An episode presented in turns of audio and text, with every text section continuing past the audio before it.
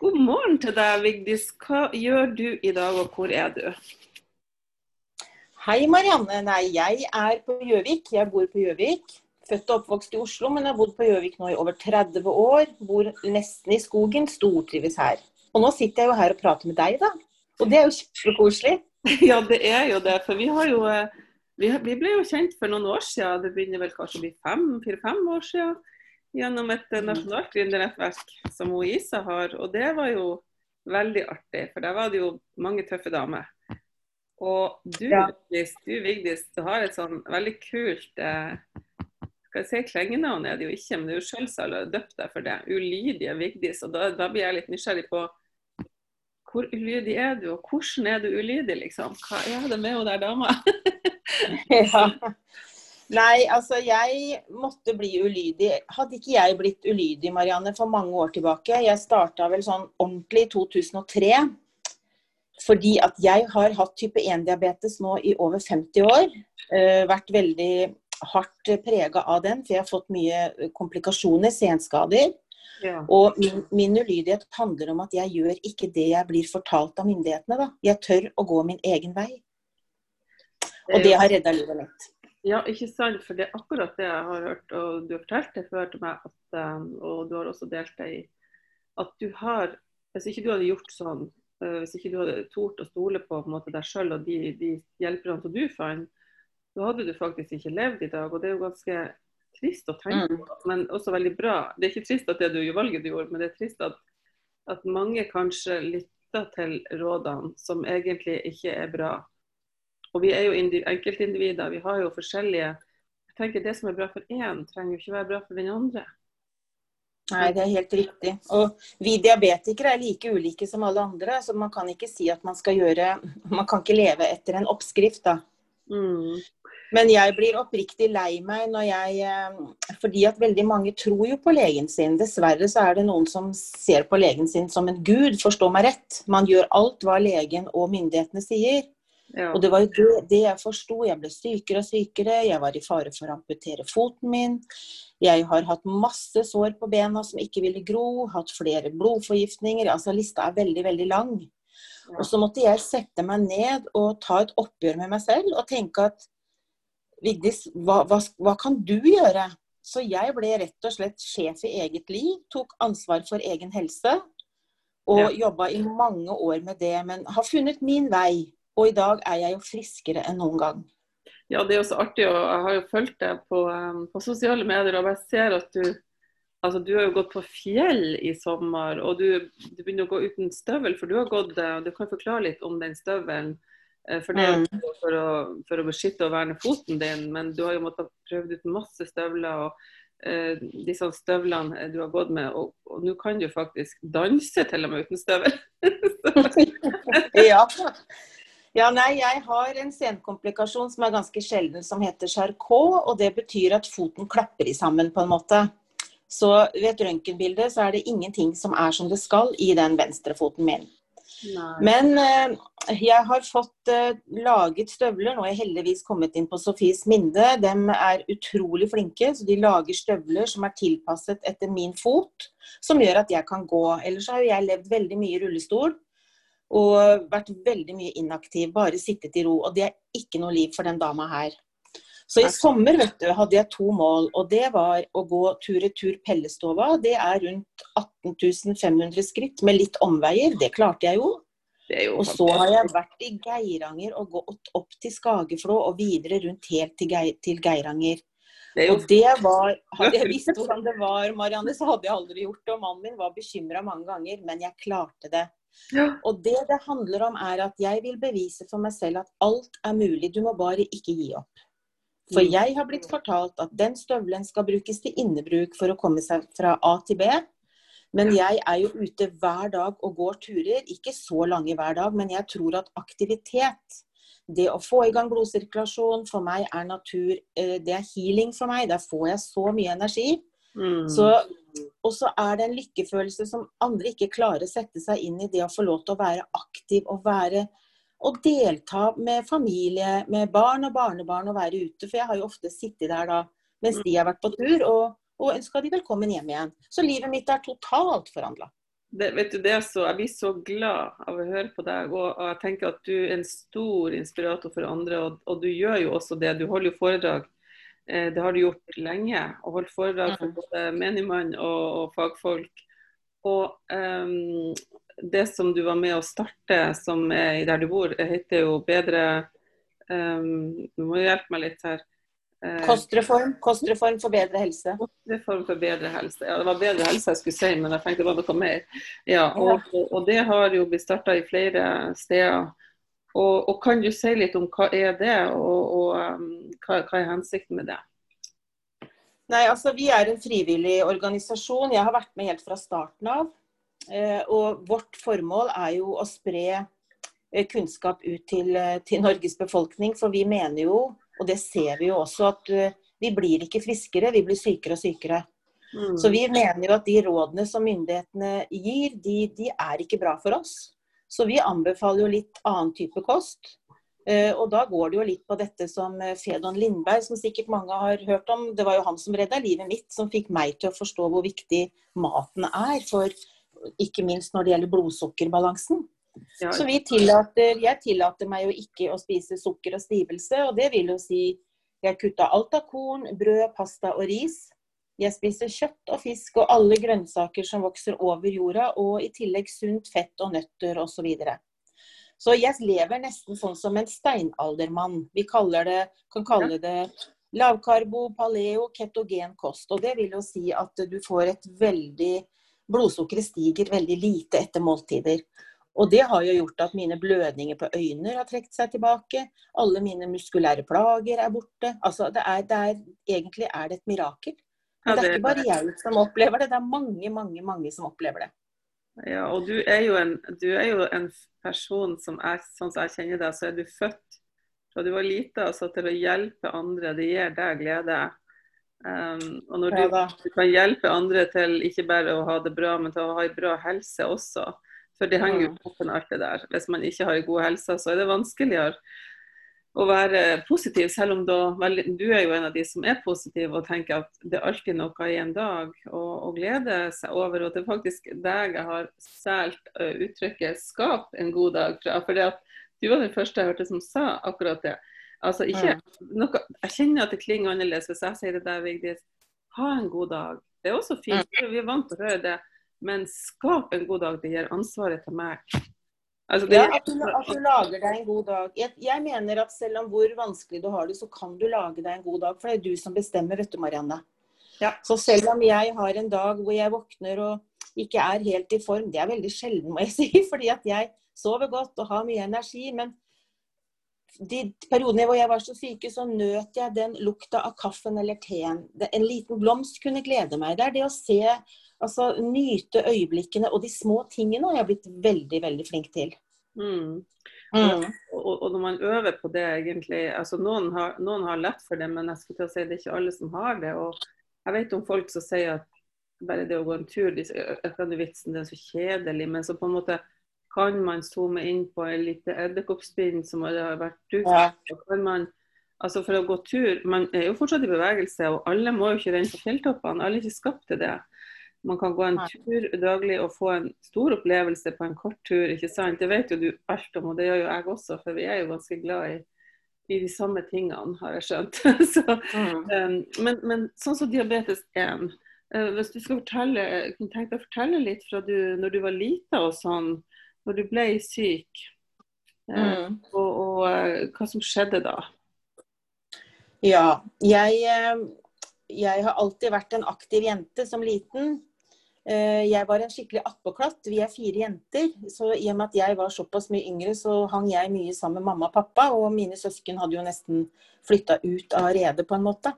Mm. Så vi var mye på turer, og jeg var veldig glad i å gå på ski. Og det var første gang de merket at det var noe med meg, fordi jeg var så sliten. Jeg kunne legge meg ned. Eh, når det gjaldt mat, så begynte jeg å spise sånn rar mat jeg ikke likte. Og så begynte jeg jo i en alder av åtte år å tisse på meg om natta. Og jeg var jo så tørst at jeg kunne ta munnen under springen og bare drikke og drikke og drikke. Ja. Eh, og jeg brukte, Det tok nok lang tid før vi gikk til legen den gangen. Og det var ikke så mange barn som hadde diabetes type 1 på 60-tallet. Det var jo mest eh, eldre, altså denne type 2. Mm. Eh, men, men, når du får diabetes som barn, så er det jo um, et sykehusopphold. vet du. Jeg lå tre, over tre uker på Rikshospitalet alene, og tenk hva det gjør med ei lita jente. Ja, eh, jeg glemmer aldri lørdagsgodt, fordi jeg lå på firemannsrom, og de andre fikk sjokolade og drops, og så kommer de til meg med en halv slangeagurk. Og det var noe av det verste jeg visste. Oh, ja. Ja, og jeg lærte å sette sprøyter på appelsiner, og den gang så var sprøytene glassprøyter, sånn at med lange, tjukke nåler, så jeg fikk jo ikke nye nåler før de var så butte at jeg fikk de ikke inn i huden min. Det var egentlig, når man tenker tilbake, en sånn litt sånn skrekkopplevelse, så jeg er glad for at ingen opplever det i dag. Ja. Vi hadde jo vi hadde jo ikke noe egenkontroll den gangen, Marianne. I dag har vi jo flotte blodsukkerapparater. Jeg lever jo nå med en sensor på armen, så Blodsukkeret mitt vises hele tiden på telefonen, ikke sant. Så det som skjedde den gang, var jo at mange ble blinde. De måtte amputere. Det var mye hjerte-hjerneslag. Alle jeg hadde kontakt med fra den gangen, er død for mange år siden. Ja, det er ganske sterkt å høre. Ja. Og vi ble, ble fraråda å få barn. Jeg ble allerede ulydig den gang, for jeg valgte å få barn. Ja. Og jeg har to friske barn, og nå har jeg fått to barnebarn. Og det er jo en gave. Jeg trodde aldri jeg skulle få oppleve det. Og du har den nærheten også. ja, og de ja. sa jo til meg at jeg kanskje toppen eh, ville bli 40 år, og nå fyller jeg 60 år i år. Og det er jo et mirakel, og jeg skal bli en gammel, klok dame, for jeg tar vare på meg selv, og da ser jeg det at da går det bare rette veien. Ja, vet du hva, det er så, det er så fint. altså. Så er vet ikke om det, du vil snakke om det, men det er i hvert fall noen som har kontakta deg og har lyst til å, å, å, lage noe dokumentar om deg. og Vi trenger ikke å si noe mer enn det, men det er jo også fordi at du kan vise tips til andre hvordan du lever din hverdag. Og hvordan mm. du skaper ditt gode liv. Det som, er, det som gjør deg glad, og det som gjør deg i fin form.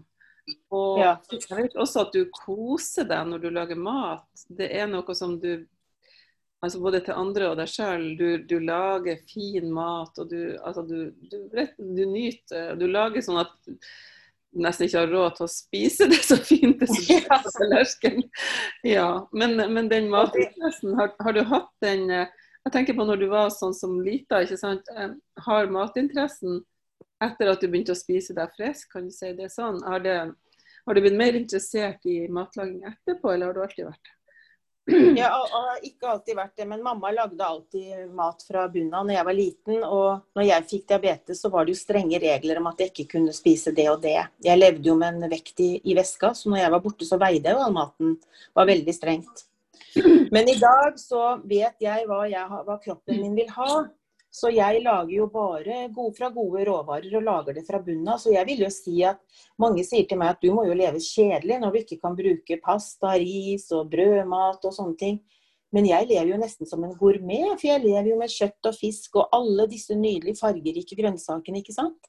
Ja. Så, og det vil, serverer jeg jo til mine òg. Og heldigvis så har min datter, som nå har to barn, hun har tatt det med seg og gjør det samme der. Jeg har en eh, svigersønn som er fantastisk flink til å lage mat, så jeg er veldig privilegert sånn, da. Men ja. maten er grunnmuren i kroppen min. Mange sier at det, det er ikke så viktig. Du kan sette insulin ut ifra hva du spiser. Ja, det kan vi, men det var det som gjorde at jeg ble så syk. Fordi at insulin øker betennelser i kroppen. Og insulin er et fettlagringshormon, og da blir vi bare større og større. Så jeg velger eh, å lage og spise den maten som gjør at jeg trenger så lite insulin som mulig. For da holder jeg meg frisk, og jeg kan glemme disse senkomplikasjonene. For de kommer jo av alle disse høye blodsukkerverdiene. Det er ikke til å komme fra. Jeg tror det er mange som ikke vet eh, så mye om det, og til og med folk som har det sjøl. Eh, det er også det der med å være så lydig, for at veldig mange har kanskje generasjonen før oss var vel ikke så ofte til lege. I hvert fall var ikke mine gamle foreldre det. De var jo, jeg var jo advokat. Og jeg tenker på når de gikk til lege, og hvis legen sa en ting, så var det lov, på en måte. Det var sant. Og, og kan du si, vi, de som er unger av din generasjon, har vel også lært eh, å følge mye av det der at eh, For jeg kjenner mange som er kanskje bare 40-50 år, som også Nei, men uh, legen mener det er bra for meg. Og så egentlig føles det ikke bra for den personen, men jeg gjør det for at Og det er også sånn her med Jeg skal ikke ta den debatten, men f.eks. om statiner, om, om, andre medisiner som folk tar og, og, takler, og de bare tolererer alle bivirkningene. fordi at det er bra for dem. Mens de mm. kan Nå er det jo ikke sånn at alle kan f.eks. Med, med kolesterol, da. Jeg har faktisk sjøl en sånn genfeil med arvelig kolesterol. og selv om jeg var, levde som en asket, så vil jeg likevel ha et, et høyere kolesterolverdi enn en de fleste. Og for det, for det er jo genetisk, det er jo arva. Men eh, da tenker jo jeg at jeg må jo leve så bra som jeg kan med, med altså fysiske, å, å, være fysisk aktiv og bruke kroppen. Og, og, med maten og med meditasjon. Bruker du meditasjon, Vigdis? Ja, hver dag. Hver dag. Ja. Jeg eh, har ikke noe sånn fast Som regel så prøver jeg å gjøre det på morgenen. Nå er jeg privilegert fordi at jeg går jo hjemme. Altså jeg har jo vært ufør i mange år, men jeg jobber jo jeg jobber jo nesten like mye som de som er på jobb, da. Men jeg, jeg, er avhengig av meditasjon, jeg er veldig avhengig av ro, og det ser jeg hva det gjør med blodsukkeret mitt. Jeg jobbet som eh, kursleder for Fedon Lindberg i mange, mange år i Hedmark Oppland. Ja. Eh, og det, det, var så pågang. Det var jeg i perioder som hadde mest kurs i Norge. Og det er fordi at jeg har jo erfaringen selv, kan du si. Mm. Men det var så mange ubesvarte anrop når jeg var ferdig med et kurs, så jeg ble altså så sliten. Og jeg kunne ikke forstå hvorfor jeg hadde så mye høye blodsukkerverdier. Og så endte det altså med at jeg møtte veggen og havna på rekreasjon i fire uker på Tonsåsen. Og da skjønte Vigdis hvor viktig det var med ro og fred for å klare å holde blodsukkeret nede. Ja. Så mine barn og min familie vet at mamma må være alene innimellom. Jeg elsker å være på hytta alene. Jeg har stort behov for det. Og det det handler om, er å ta vare på meg. Og ta signalene og bli kjent med kroppen sin, for kroppen sier jo fra bare vi lytter. Mm.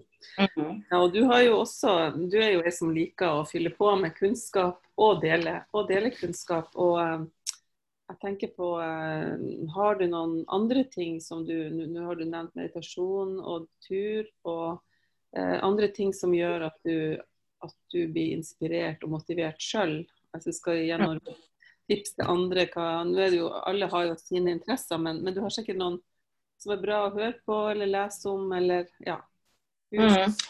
Nå har jo jeg lest veldig mye, og jeg har, leser jo mest fag jeg da, som handler om meg selv og, og dette med utvikling. Jeg har jobba mye med mental trening. Eh, tankens kraft. Nå er jeg med i et fantastisk nettverk med over 400 damer som vi skal jobbe sammen et helt år på nett.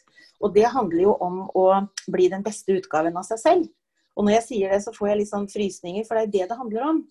Og det å mm. finne alle de bitene i ditt puslespill for at du skal komme på plass. Mm. Så jeg har blitt kjent med Jeg er veldig søkende. Mange syns at Vigdis har gjort veldig mye rart opp gjennom årene. Men det er jo de rare tingene som gjør at jeg fortsatt er her i dag. Så jeg har blitt veldig glad i eteriske oljer. Eh, det lærer jeg meg fortsatt mye om. Eh, jeg er veldig glad i håndarbeid. Jeg strikker mye til barnebarna mine. Det er ren meditasjon for meg. Du trenger jo ikke å sitte med, med kryssede føtter. Det klarer ikke jeg engang. Meditere.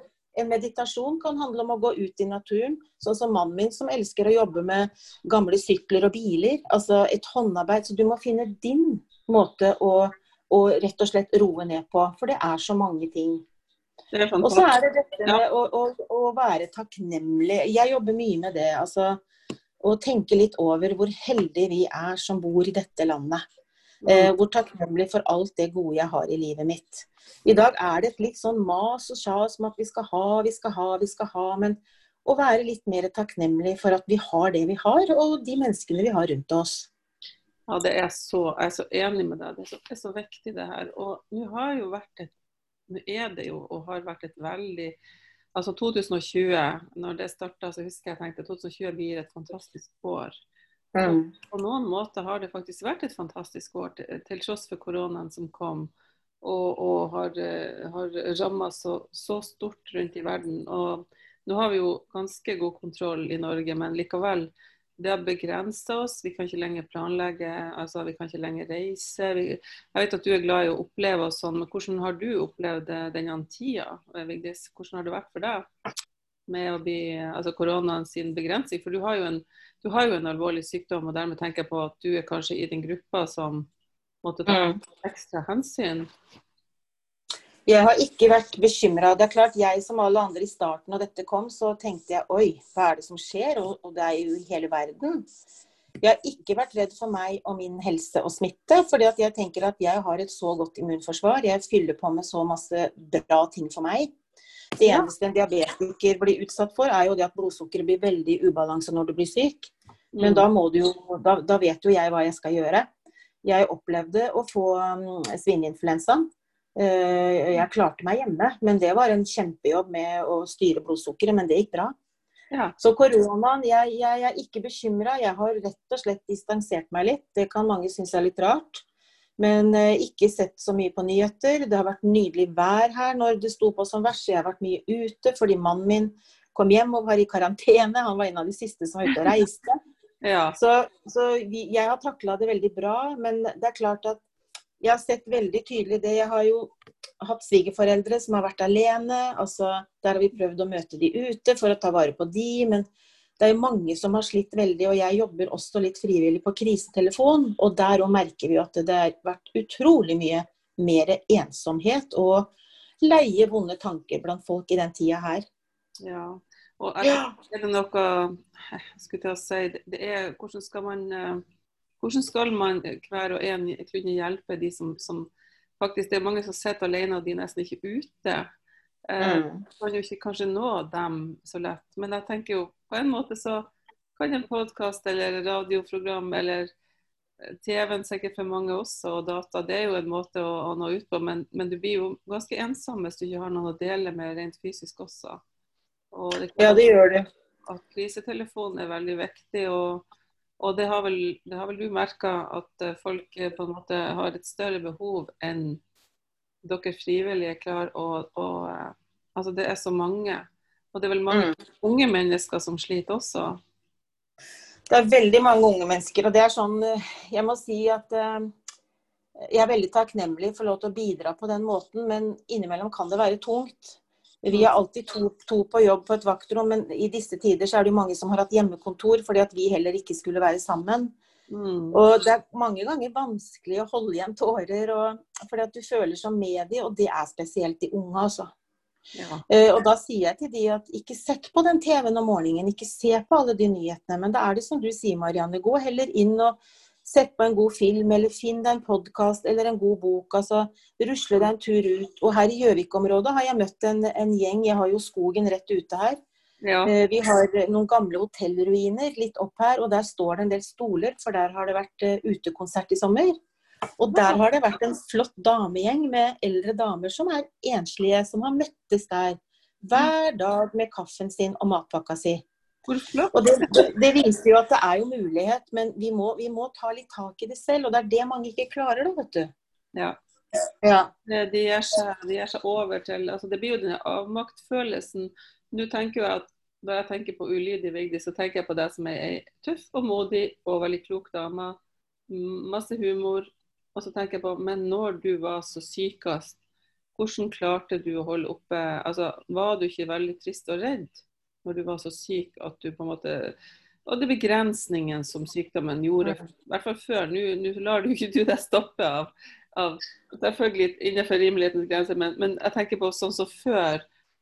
Når du var ung menneske og, og, ung dame eller ung jente sånn og skulle Det blir jo sånn at man kan ikke gjøre det samme som Du kunne ikke gjøre det samme som alle andre, men du har likevel skapt og fått et godt liv. Men, men hva, mm. hva, gjorde du når Hadde du noen verktøy den gangen som hva som hjalp deg gjennom krise når, når, kroppen var helt ute å kjøre? Som barn hadde jeg nok ikke så mye, og da forsto folk veldig lite av det. Det som har festa seg litt, er når jeg var og besøkte gamle tanter, så var det liksom å få selters og tørre kjeks som har ligget i skapet i mange år, som smakte papp, på en måte. Eh, jeg, ja, jeg satt og så på at andre spiste kaker og koste seg, for det var liksom ikke snakk om den gangen at du kunne ta litt og ta ekstra insulin. Eh, så jeg følte meg annerledes, men eh, barnebursdager og sånn, så var alltid mamma med. Hun bakte boller, så jeg fikk med meg. Og det fantes jo ikke brus og is og sjokolade den gangen i det hele tatt, vet du. Så du, du, følte deg veldig annerledes. Men når jeg ble større, så var jeg jo veldig i opprør. Når jeg gikk på videregående, da og det vet jeg at mange får. Du, du blir så lei. Fordi at dette er en sykdom som styrer deg 24 timer i døgnet. Du styrer et organ 24 timer i døgnet. Ja. Eh, og du blir sliten. Når du har mye høye verdier, blir du veldig sliten og trøtt og har lyst til å sove. Eh, og da spiste jeg masse sjokolade. Eh, jeg la papiret på rommet mitt så mamma og pappa så at jeg hadde spist det, men da var det sånn at jeg tenkte at uff, dette her orker jeg ikke lenger. Nei. Men heldigvis så kom jeg over det. Men som voksen nå så har jeg jo det er det ikke så mange som vet, da. Men eh, på turer med venner og sånn, så har jeg alltid det hengende over meg. Hva skal vi spise nå? Når er det mat? Eh, hva skal jeg sette til insulin til denne maten? Og så får du alle disse her etterfølgerne av høyt blodsukker, og du blir uvel og, og har det ikke så veldig bra. Mm. Og når barna var små, heldigvis så var jeg fortsatt eh, frisk og rask, og vi har vært, opplevd masse fine turer. Men etter hvert så ble jo mamma sittende på en stol, da. Mens dem var aktive. Eh, på en del ferier hadde jeg med meg rullestol. Eh. Men vi har vært flinke. Mannen min er helt utrolig. Jeg har bedt han gå fra meg og finne seg en annen kone to ganger når jeg har vært på det dårligste. For jeg har tenkt at med meg er det bare bry. Det var når jeg hadde noen tøffe blodforgiftninger. Og da ba jeg egentlig da ba jeg egentlig om å få slippe, for da tenkte jeg at orker jeg dette her noe mer? Ja. Men så får jeg hele tiden inn i hodet mitt at Vigdis, du har så mye ugjort, så du må bare stå på. Ja. Og det er sånn jeg tenker de gangene jeg har hatt det tøft òg. Og det handler om å ta ett skritt av gangen. I starten, når jeg måtte nesten lære meg å gå igjen, så var det snakk om 50 meter utover og inn igjen. Eller det å gå og hente posten. Eller gå med søpla. Det var jeg takknemlig for. Så, så dårlig langt nede har jeg vært. Det er så fint og stort at du deler det her, for at jeg er helt sikker på at det er ganske mange som kan kjenne seg igjen. Og Og det har vært masse tårer, skal jeg si deg, som kanskje ikke alle andre har sett. Men nå de siste Ja. årene så bryr jeg meg ikke om om folk ser at jeg gråter. Fordi det handler om følelser, og følelser de ligger der. Og jeg mener det har jeg jobbet veldig mye med. Bryte gamle mønstre, lage meg gode nye vaner og ha rutiner hver dag. Det tror jeg veldig på. mm, Og, deg, og at folk kan finne seg en der ute. Det er så mange å følge på nettet i dag som jeg tenker ikke gir deg det du skal. Eh, Jeg har funnet en som klarer å gi meg positivitet, og virkelig få meg til å tenke over hva jeg ønsker og ikke ønsker. Og Ja. det tror jeg er veldig lurt. Å ha noen mennesker og, som kan hjelpe deg litt på veien videre. Ja, det er masse å velge i. så- Og så egentlig er det om å gjøre kanskje ikke få overdose, for vi kan jo bli overvelda, og det kan jo gi stress i kroppen og hodet, Mm. og hvis man helt, og ser helt til man legger seg. Men finne kanskje Og så er det kanskje det du har behov for i dag, Vigdis, i år. Kanskje til neste år så er det noen andre du, du føler. Er det ikke litt sånn? At Det jo helt riktig. Og så er det også, også sånn, Marianne, at det er jo du som vet hva du har behov for og hva du trenger. Så innerst inne så er det jo du og jeg som vet hva, hva vi må gjøre for å ha det så bra som mulig. Ja, det er akkurat det. Men dine planer framover um, Du kommer til å holde flere forelesninger og kanskje kurs også eh, på sikt? Jeg får veldig mye henvendelser. Jeg har jobbet som terapeut også i mange år, og det gjør jeg ikke lenger nå. Men eh, jeg tenker at jeg vil gjerne formidle ved å komme og, og snakke til folk. Eh, Og mine foredrag er jo veldig Det handler jo ikke bare om meg og diabetes og maten, fordi at eh, livet er jo så mye mer enn det. Mm. Til sommeren skal jeg til Harstad. Der var jeg i sommer, og der var det noen som ville ha meg opp til å holde et foredrag. Så hvis jeg får invitasjoner, så kommer jeg, vet du. Og så jobber jeg jo med den boka mi som jeg aldri får ferdig. Jeg har alt i hodet. Nå har jeg kjøpt meg Så en masse. Ja. Ja, fordi jeg prater så mye med meg selv og tenker så mye når jeg er ute og går tur. Og når jeg kommer hjem igjen, så er det borte. Så jeg tenkte at da må jeg bruke den diktafonen, og så kan jeg lese inn når jeg er ute på min vandring. Men jeg, jeg, jeg venter, venter nok på en som skal hjelpe meg litt med den boka, for jeg føler at den skal ut. Men jeg har noe annet spennende nå, og det er at eh, Og det vet du hva er, Marianne, for det snakket vi om når vi var sammen i dette kvinnenettverket. Ja. Og det er jo det å gjøre noe på nettet for å formidle videre til andre. Mm. Mm. Og, det, og det er jo absolutt noe som jeg tror du er Du er jo veldig god på å formidle på en, på en forståelig måte. Og, Ja. og, det er jo akkurat det der med walk the talk. Du har opplevd det på kroppen sjøl. Og da kan du lettere sette deg inn i og forstå hva andre trenger. Selv om vi er forskjellige, så er det jo på en måte den gruppa du vil nå. Det er jo ikke bare de med diabetes, altså de med diabetes. De er jo også dine, altså, på en måte, veldig viktige for deg å hjelpe de, men jeg tenker på du, du kan jo nå så mange flere med de sånne ja. erfaringene du har gjort med å, med å skape gode dager. Og, og, hva som altså, For jeg hører så mange som sier Jeg har faktisk fått hørt det, og jeg, jeg tenker på det som positivt, men også er det noen som sier ja, du er så flink til å du er så flink til å kose deg, du. Og så sier jeg mm. er ikke det deilig, vet du, det kan du òg gjøre, så, for at, det er klart at um, jeg velger ikke, og det gjør ikke du heller. Og så Man trenger jo ikke å dele det som er så dårlig. Man kan gjøre det òg, for alle har dårlige dager.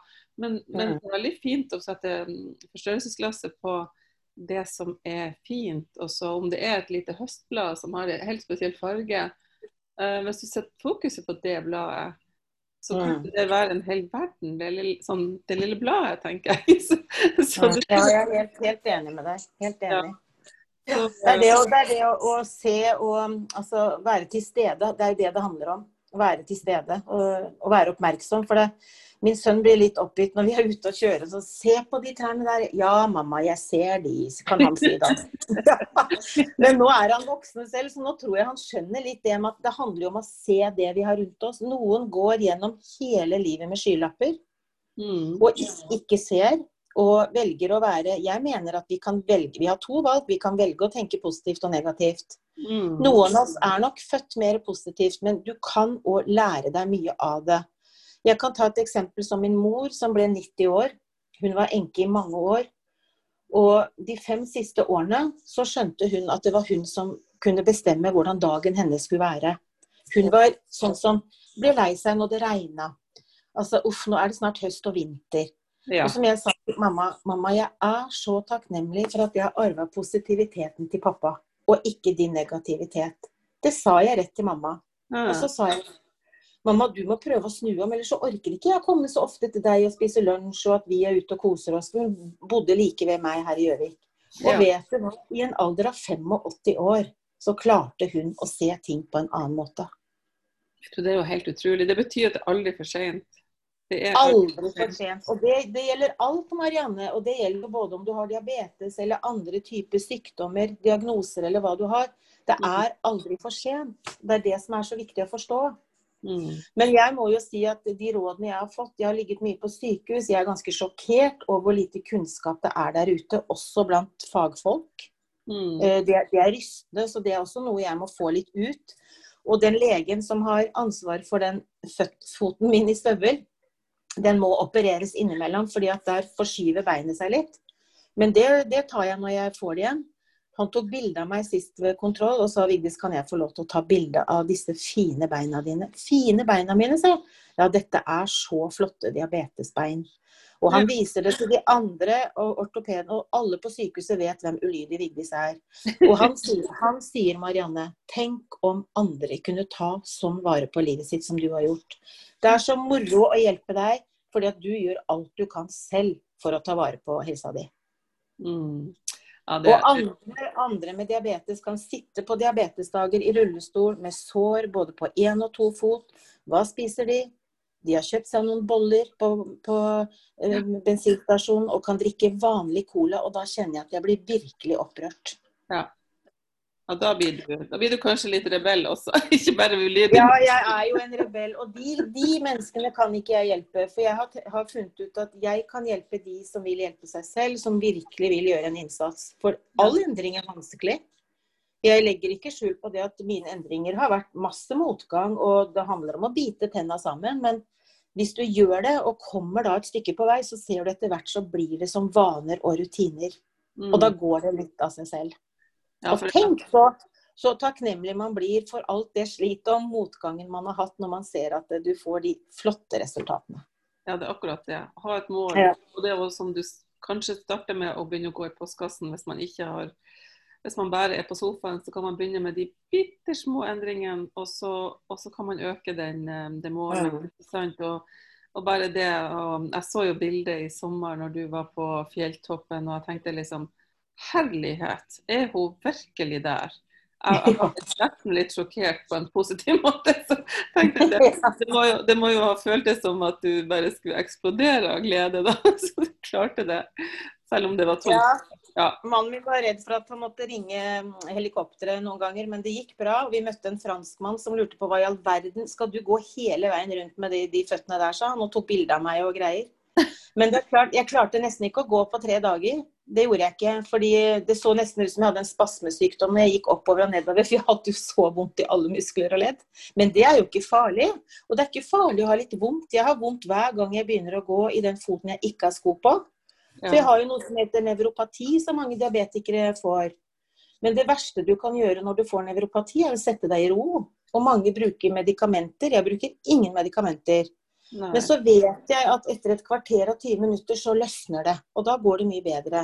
Og det er viktig å forstå at det er ikke farlig å ha litt vondt. Nei, det, det, er, det er, ingen som dør av å ha litt vondt. Det, Absolutt ikke. Absolutt ikke. Um, du Vigdis, jeg vil spørre deg litt sånn um, nå når vi skal snart runde av, men jeg har lyst til å spørre hvis du skal si en typisk god frokosttallerken for deg, du har jo sikkert forskjellige, men hvis du har ett eller to tips hva du spiser når du står opp om morgenen? Hva du lager deg da? Jeg vet at du er glad i kaffe, det vet jeg. Så, men hva, ja. Hva, er det første du ja, gjør opp? Jeg koser meg. Om morgenen så drikker jeg først sitronvann. Det drikker jeg på fastende hjerte med, med, temperert vann. For det er fordi at jeg vet at det renser levra mi. Mm. Eh, og så venter jeg en stund, og så lager jeg meg en god kopp kaffe. Og når det har vært sommer og vår og sånn, så nyter jeg alltid den ute. Selv om det er litt kaldt, så tar jeg et pledd rundt meg og sitter ute. Jeg kan ofte stå opp og se på soloppgangen, for det syns jeg er helt nydelig.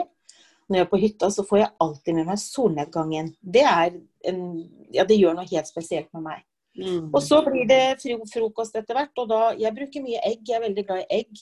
Så det kan være kokte egg, eller jeg kan lage eggerøre. lager jeg ganske ofte, med, godt med grønnsaker ved siden av. Salat, litt ruccola, agurk, tomat, og så også gjerne litt, eh, litt, eh, andre urter, hvis jeg har det. Og litt spekeskinke eller skinke ved siden av. Det er en god frokost, og den holder lenge. Ja. Eller så kan jeg òg lage chiagrøt kvelden før når jeg legger meg, og da bruker jeg chiafrø i kokosmelk. Jeg bruker ikke vanlig melk, det øker blodsukkeret mye. Og etter min mening så er det mange av oss som ikke tåler det pga. mage-tarm.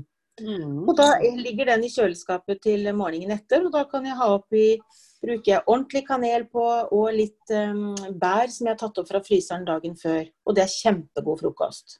Ja, men det, det, ja. det har jeg sett, altså du, Kanskje det er lurt om man sparer en del arbeid hvis man planlegger neste dags mat? Sånn at man Veldig lurt. Veldig lurt. Hva man skal ha og, og forberede det. For da, da, er det liksom gjort. og Da trenger du ikke å stå opp og hva skal jeg spise i dag, da liksom. Så. Ja, og mange, mange, sier til meg at det krever så mye, men det, det, det krever er planlegging. Så det å skrive seg en handleliste for hele uka Jeg er en mann som handler for hele uka. Og det eneste jeg kjøper da ekstra, er hvis det er grønnsaker. Og du kan lage en god salat hvis du har ordentlige bokser, så kan de holde seg i flere dager i kjøleskapet. Da er det bare å ta inn og ut. Ja. Stek, stek over kyllingfilet, stek litt ekstra. Det kan også jeg spise til frokost med en salat. Ja, eh, Fordi man må ikke ha de brødskivene. Ofte så er, For meg så er brødskiver eh, Sånn type mat kaller jeg litt for rottegift, for jeg må sette så mye insulin. Og da blir òg kroppen min sliten. Eh, mm. Jeg får mindre, mindre energi, og så vil det også si at jeg legger på meg etter hvert. For det har jo jeg slitt med i alle år. At jeg, jeg blir for tung. Og da har jeg funnet ut at det er maten i forhold til insulinet som gjør. Ja, Og det er vel heller ikke bra for foten din eller for føttene dine hvis, blir, hvis vekta går opp mer enn du ønsker sjøl. Eh, men det virker så Du stråler jo, og jeg syns det er så flott at du ville dele med meg og andre eh, det som du gjør. Og jeg tenker også at vi kommer til å kanskje ha nye podkastsamtaler, jeg og du, etter hvert, om eh, ting som skjer med Olivia Vigdis. Så det må jeg bare få lov å si tusen takk for, for praten denne gang, Vigdis. Og Lykke til videre. Jeg er sikker på at du kommer deg lenger enn langt. Takk skal du ha, Marianne. Og mitt siste råd til alle andre er at alt er mulig. Dere må aldri gi opp. Takk for det.